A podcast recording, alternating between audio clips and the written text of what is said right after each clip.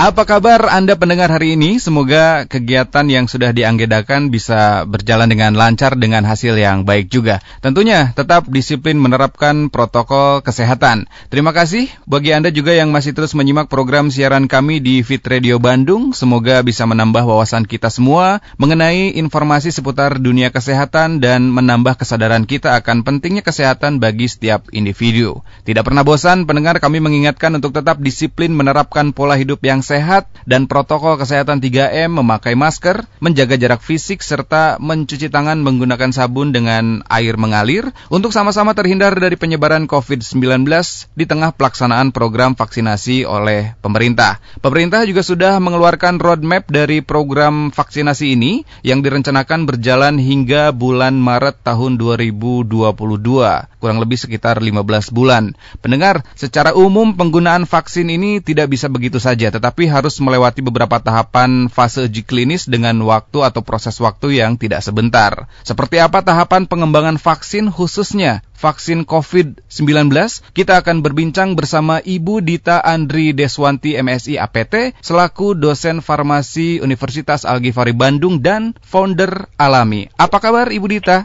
Alhamdulillah kabar baik. Dengan Tio di sini Ibu. Iya Kang Tio, gimana Kang Tio sehat? Alhamdulillah, juga? alhamdulillah kami di sini sehat walafiat. Ibu, saya penasaran, Alami ini apa Bu? Ibu yang menjadi founder Alami. Uh, mm -mm. ini sih aliansi mm -hmm. uh, Asosiasi Dosen Muda Oh, okay. Indonesia. Se-Indonesia. Akademisi itu. Akademisi ya. dosen muda ya. se-Indonesia ya? Iya. Hmm, baik, baik. Sudah mulai berkegiatan Ibu Dita?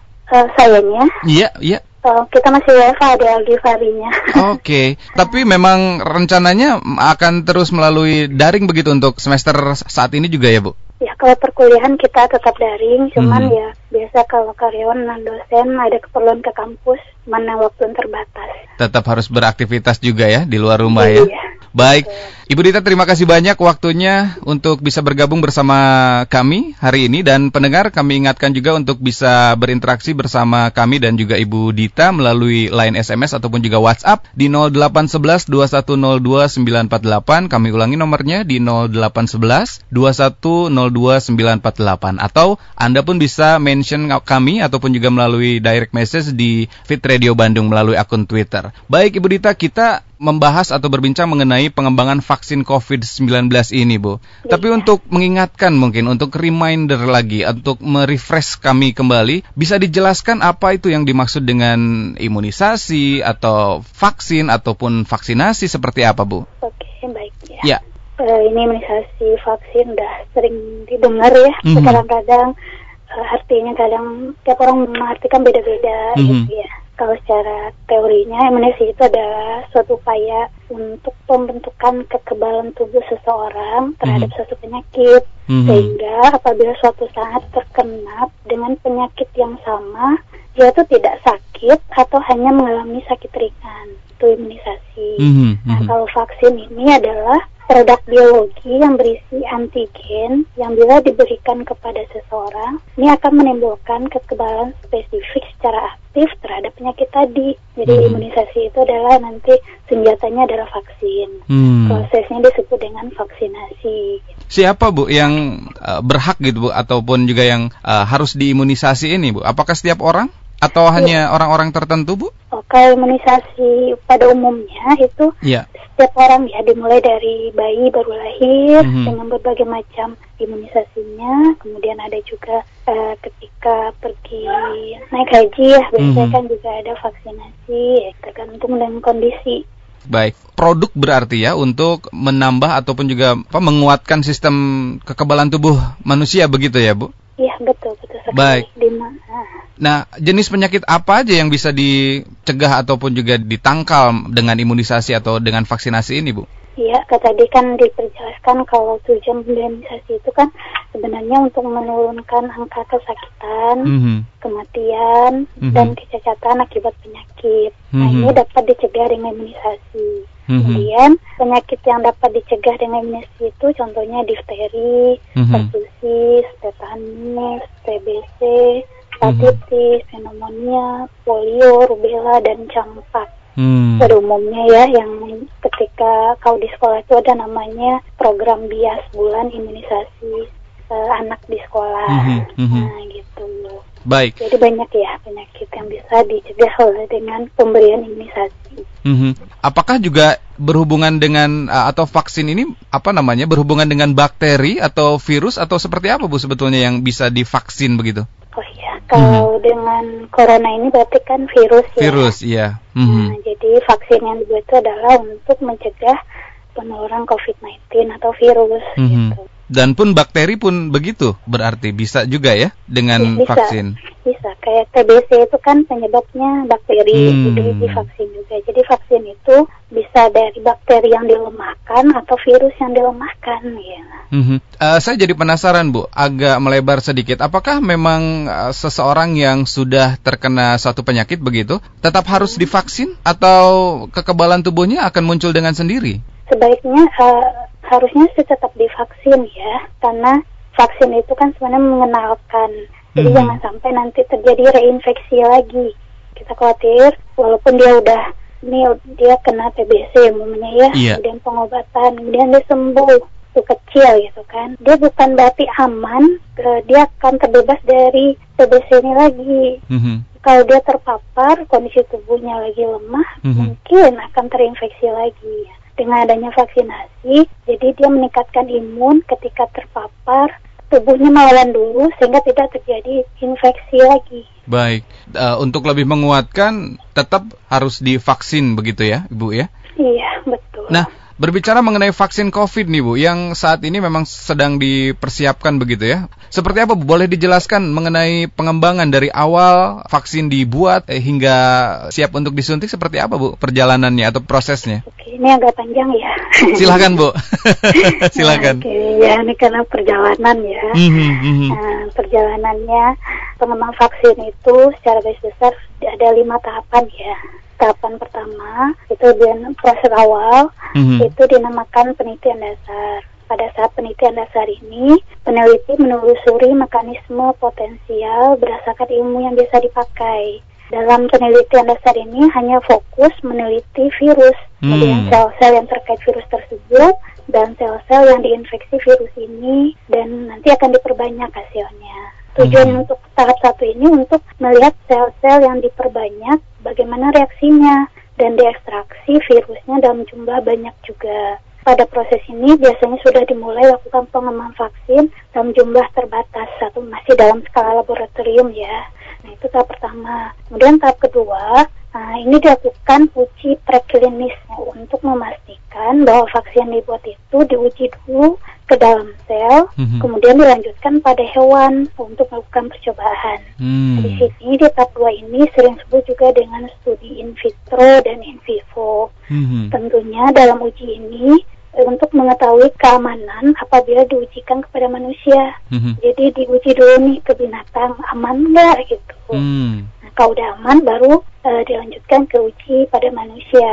Mm-hmm. Nah, uji pada manusia ini disebut juga dengan uji klinis. Mm. Jadi tahapannya tahap satu, tahap dua, tahap tiga, empat dan lima ini dinamakan uji klinis. Uji klinis. Di mana uji klinis itu ada fase satu, fase dua, dan fase tiga. Mm-hmm. Nah, fase satu ini untuk menguji keamanan dan kemampuan vaksin. Jadi dia mencakup dosis pada manusia serta menilai efek farmakokinetik atau farmakodinamiknya kawan untuk obat ya. Mm-hmm. Nah biasanya orang sekelompok orang yang jumlahnya itu sekitar 100 orang. Jadi yang digunakan mm. sekitar 100 orang dulu. Kemudian lanjut nih fase 2. Yeah. Nah di fase 2 ini Studinya ingin memastikan dan menilai keamanan pada manusia dapat tercapai mm -hmm. dan menilai efektivitas serta menentukan rentang dosis optimal dan frekuensi pemberian dosis paling optimal mm. dan efek sampingnya jangka pendek. Mm. Nah, ini diujikan kepada sekitar 400 sampai 600 orang. Kemudian dilanjut dengan fase 3 3. Mm-hmm.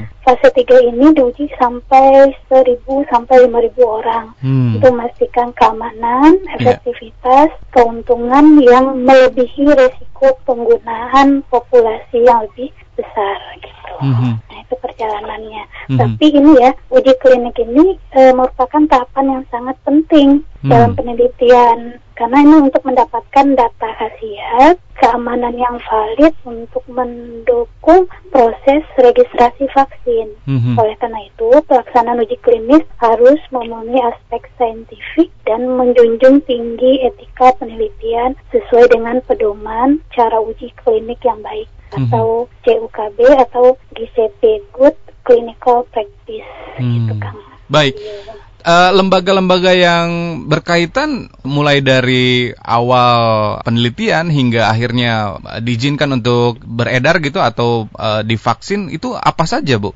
Hmm, biasanya sih kalau untuk uh, registrasi pengeluaran izin itu kan BPOM ya. Hmm. Nah, tapi biasanya untuk penelitian bisa kerjasama dengan lab-lab klinis di universitas atau hmm. rumah sakit tertentu gitu. Baik jadi penasaran Bu, menurut tanggapan Ibu mengenai program vaksinasi COVID yang saat ini tengah dipersiapkan begitu terkait izin uh, penggunaan vaksin ini Bu? Ya, kalau masalah izin, mm -hmm. kalau kita ini ya kita pelajari, kalau kita mati, mm -hmm. izin untuk suatu obat atau vaksin dalam kondisi normal itu sekitar 4 sampai 6 tahun ya, main lama sekali. 4 sampai 6 tahun ya, Bu ya? Iya, hmm. tapi ada kondisi tertentu yaitu kondisi darurat hmm. yang di mana sistem perizinan itu dipercepat atau pengujian itu dipercepat. Hmm. Nah, istilahnya itu namanya emergency use authorized. Emergency use authorized ya? Ya, ini merupakan persetujuan penggunaan obat yang belum mendapatkan izin edar atau disetujui untuk indikasi penggunaan obat atau vaksin di dalam keadaan darurat atau emergensi. Mm -hmm, Nah, kemudian kondisinya sekarang kan kondisi Indonesia itu atau dunia kan dalam kedaruratan ya. Betul, betul. Maka diperlukanlah kecepatan dalam penyediaan vaksin. Mm. Tapi dalam pengambilan keputusan itu harus lakukan pertimbangan manfaatnya lebih tinggi daripada risiko. Ya, mm-hmm. kriteria UN itu ada lima.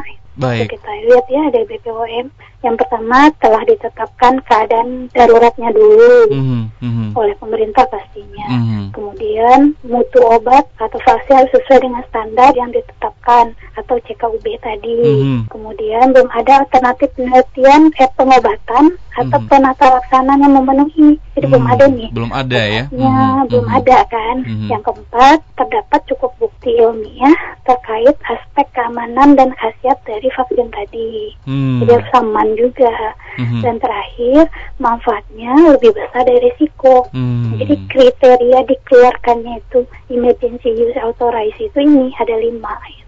Baik, ini diserahkan otoritasnya ke BPOM berarti ya, Bu, untuk ke, saat ini? Ke BPOM. Ke BPOM, BPOM. ya. Referensi dari WHO begitu? Uh, WHO juga, mm-hmm. tapi kan ini datanya harus masuk dari beberapa negara ya mm-hmm, untuk baik. mengeluarkan UE ini. Jadi nggak mm-hmm. harus Indonesia aja, mm-hmm. harus dari beberapa negara. Baik, tadi Ibu sempat menyinggung bahwa sebetulnya masa atau waktu prosesnya itu kurang lebih 4 sampai 6 tahun untuk dikeluarkan izin begitu ya, Bu ya? Itu dalam kondisi normal. Dalam kondisi normal begitu. Baik. Iya. Nah, selain itu juga artinya penelitian ataupun juga uji klinis juga ini sudah bisa membuktikan bahwa penggunaannya tanpa efek samping begitu ya, Bu ya? Uh, untuk sampai sekarang itu hasil evaluasi yang dilakukan oleh BPOM ini memastikan mm-hmm. vaksin yang lagi diuji ini yeah. tidak mengandung bahan-bahan berbahaya. Hmm. Baik, dalam kondisi darurat juga tetap menjadi pertimbangan begitu ya, Bu? Iya pasti itu. Tetap harus aman. Kan kita pengennya uh, manfaatnya lebih tinggi daripada risiko ya. Iya, iya. Gitu. Baik, untuk program yang sekarang sedang dipersiapkan oleh pemerintah kurang lebih sekitar uh, eh, 15 bulan kalau tidak saya salah begitu ya. Mohon dikoreksi hmm. apabila memang salah. Tahapan yang awal ini memang untuk mereka yang memang sudah terpilih begitu untuk para tenaga kesehatan dan juga kaitannya. Apakah memang vaksinasi yang dijalankan oleh pemerintah ini sebagai bentuk untuk membentuk herd immunity juga, Bu? Iya betul sekali. Jadi tahapan yang dilakukan dulu itu adalah untuk bentuk herd immunity. Hmm. Dan kenapa diberikan kepada nakes? Karena mereka lebih terpapar lebih dulu ya, lebih sering dibanding dengan yang lain. Gitu. Hmm, hmm, hmm. Baik, satu vaksin ya Bu, Sinovac ya? Iya, Sinovac kalau di Indonesia. Baik, sudah memenuhi tahapan yang tadi Ibu sampaikan menurut tanggapan Ibu? Kalau menurut saya sih uh, udah ya, karena BPOM hmm. sendiri udah memastikan vaksin ini tidak mengandung bahan-bahan berbahaya. Hmm, gitu. Hmm. Baik, pendengar Anda pun bisa berinteraksi bersama kami. Sekali lagi kami ingatkan, line SMS dan juga WhatsApp kami terbuka di 0811 2102 948. Kami ulangi, nomornya di 0811 2102 948. Ataupun juga Anda bisa mention kami melalui Twitter at Fitradio Bandung ataupun melalui direct message. Baik, kita beralih Bu Dita terhadap yeah. uh, masyarakatnya sekarang. Masyarakat ketika muncul program vaksinasi ini memberikan harapan baru begitu. Tetapi apa yang perlu diperhatikan oleh masyarakat nih Bu sebetulnya untuk apa namanya untuk sambil menunggu begitu program uh, vaksinasi yang yang sedang berjalan atau yang sedang dipersiapkan oleh pemerintah? Ya tadi uh, gini ya kalau menurut saya sih mm -hmm. vaksin COVID ini kan emang vaksin baru ya. Terus proses pengembangannya juga dalam waktu yang singkat tapi BPOM selalu mengawal proses hmm. pembuatan vaksin ini. Nah, hmm. Nah, pada proses vaksinasi nanti, ya sama dengan obat lah ya, pasti hmm. ada uh, efek samping, hmm. terus reaksi yang tidak diharapkan, atau kalau untuk vaksinasi itu ada istilah KIPI, hmm. kejadian ikutan pasca imunisasi itu pasti ada. Hmm. Nah, itulah nanti sebabnya peserta yang udah divaksinasi yeah. itu diminta menunggu 30 menit dulu di tempat vaksinasi. Hmm. Nah, untuk mengetahui apakah ada reaksi anafilaktik istilahnya. Apa tuh, Bu? Jadi, uh, efek efek sampingnya itu sangat langka yaitu pemerahan di seluruh tubuh, kemudian sesak nafas mm -hmm. dan turun tekanan darah itu yang ditakutkan. Tapi sejauh ini kan tidak ada. Mm -hmm. Hal ini mhm. terjadi hanya pada sedikit orang ya. Makanya diwanti-wanti. Jadi ketika habis divaksinasi nggak boleh pulang dulu. Mm -hmm. Jadi takut ya. Tapi kalau kipi yang biasa itu seperti demam itu terus uh, ototnya agak tegang itu hal yang hmm. biasa. Hmm. Nah, yang ditakutkan anafilaktik ini. Gitu. Lebih ketegang mungkin ya bu? iya karena stres kan disuntik ya. disuntik, baik. Masih hmm. gitu. Hanya satu kali prosesnya bu atau memang nanti ada tahapan berikutnya lagi disuntik dua kali begitu? Ada dua kali. Oh dua kali ya? Iya. Oh baik. Ada waktu 15 hari gitu ya. Oke, berarti dua dosis begitu ya bu? Baik, ada Bapak Juni di Sinanglaya. Berapa lama seseorang perlu divaksin? Apakah ketika balita saja sudah cukup atau misal ketika sakit TBC apa artian tidak tuntas vaksinasinya saat balita begitu, Bu? Ketika saat balita mungkin sudah divaksin tetapi tumbuh dewasa terkena TBC gitu, Bu. Apakah memang harus secara berkala begitu vaksinnya atau cukup satu kali saja? Nah, itu tergantung vaksinnya ya. Tapi kan seperti yang kita tahu ada vaksin itu ada beberapa tahap, namanya kan usia mm-hmm. bayi, kemudian bayi juga dari dua bulan, ada yang sembilan bulan gitu mm-hmm. kan ya, ada mm-hmm. yang mhm. wajib kayak gitu. Mm-hmm. Terus nanti yang di usia sekolah, ada yang usia enam tahun, tujuh tahun, mm-hmm. itu ada vaksin. Jadi biasanya tergantung dari jenis vaksinnya, mm-hmm. jadi berkala gitu. Ada yang sekali aja, mm-hmm. ada yang beberapa kali gitu. Baik. Bapak Juni di Sindang Laya itu tanggapan dari Ibu Dita. Ada Bapak Galih juga di Sukamaju. Terkait vaksinasi ini apakah ada batasan usia? Uh, vaksinasi yang mana Pak ya? Uh, lebih khusus terhadap COVID-19 ini? Uh, kalau untuk COVID-19 ini yang baru dirilis itu adalah untuk usia 19 tahun, 18 tahun sampai 59 tahun ya. 18 jadi sampai 59 sampai tahun ya. Tahun. Baik. Nah, jadi yang di bawah 18 dan di atas 59 tuh belum karena ujinya masih dilakukan pada usia 18 sampai 59. Baik, berarti batasan usianya adalah 18, kami ulangi 18 hingga 59 tahun begitu ya Ibu ya? Iya, betul. Baik, ada Ibu Mailan juga nih. Bagaimana cara pembentukan herd immunity berdasarkan vaksinasi COVID ini, Bu? Iya. Kalau herd immunity ini kan berarti kan pembentukan kekebalan pada sebagian orang ya.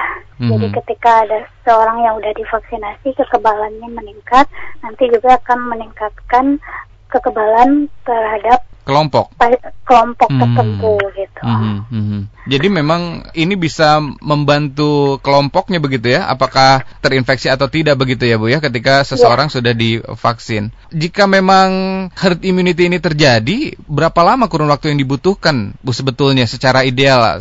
Hmm, kalau ideal itu lumayan agak lama ya. Saya juga belum pelajari pasti berapa lama herd immunity ini mm -hmm. terbentuk.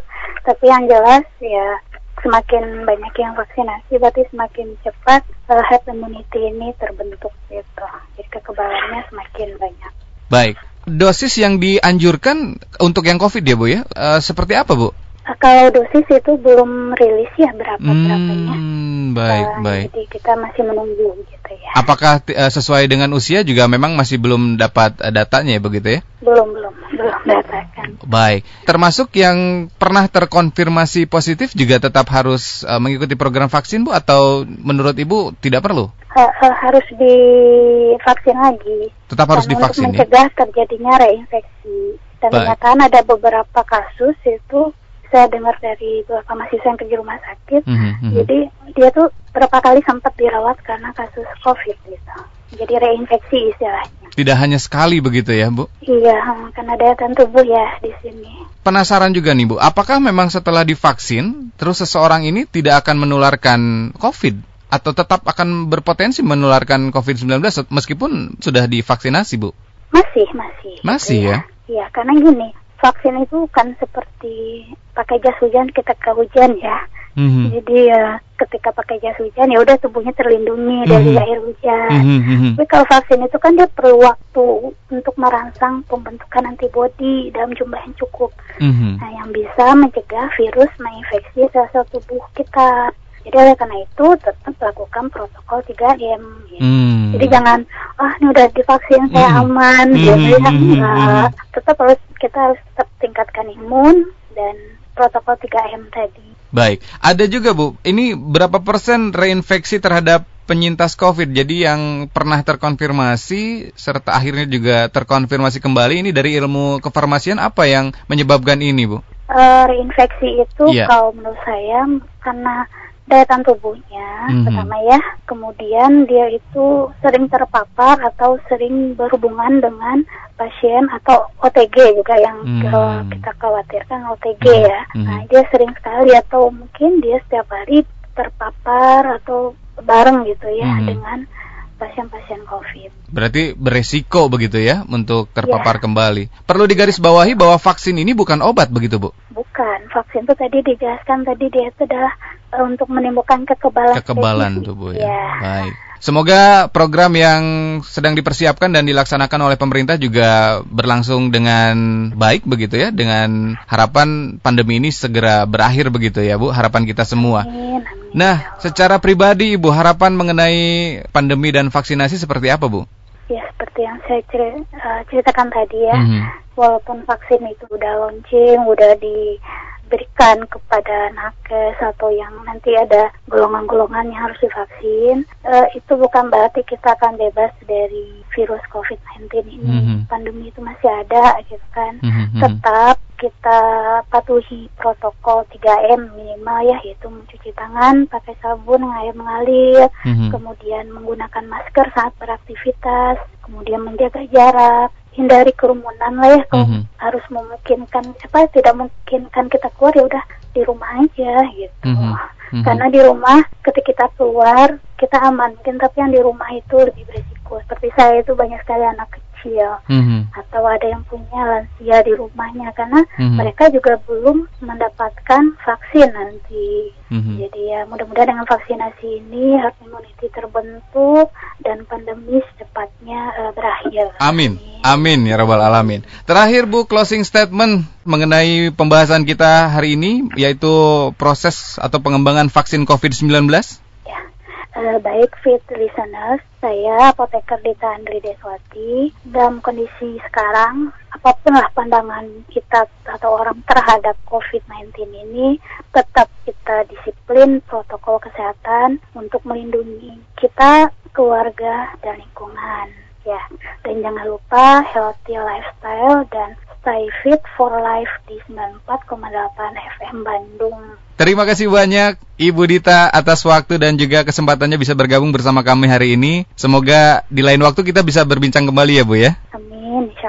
Siap, sehat selalu Ibu dan selamat beraktivitas. Demikian pendengar bersama Ibu Dita Andri Deswanti MSI APT selaku dosen farmasi Universitas Al-Ghifari Bandung dan founder Alami yang berbincang mengenai tahapan pengembangan vaksin COVID-19.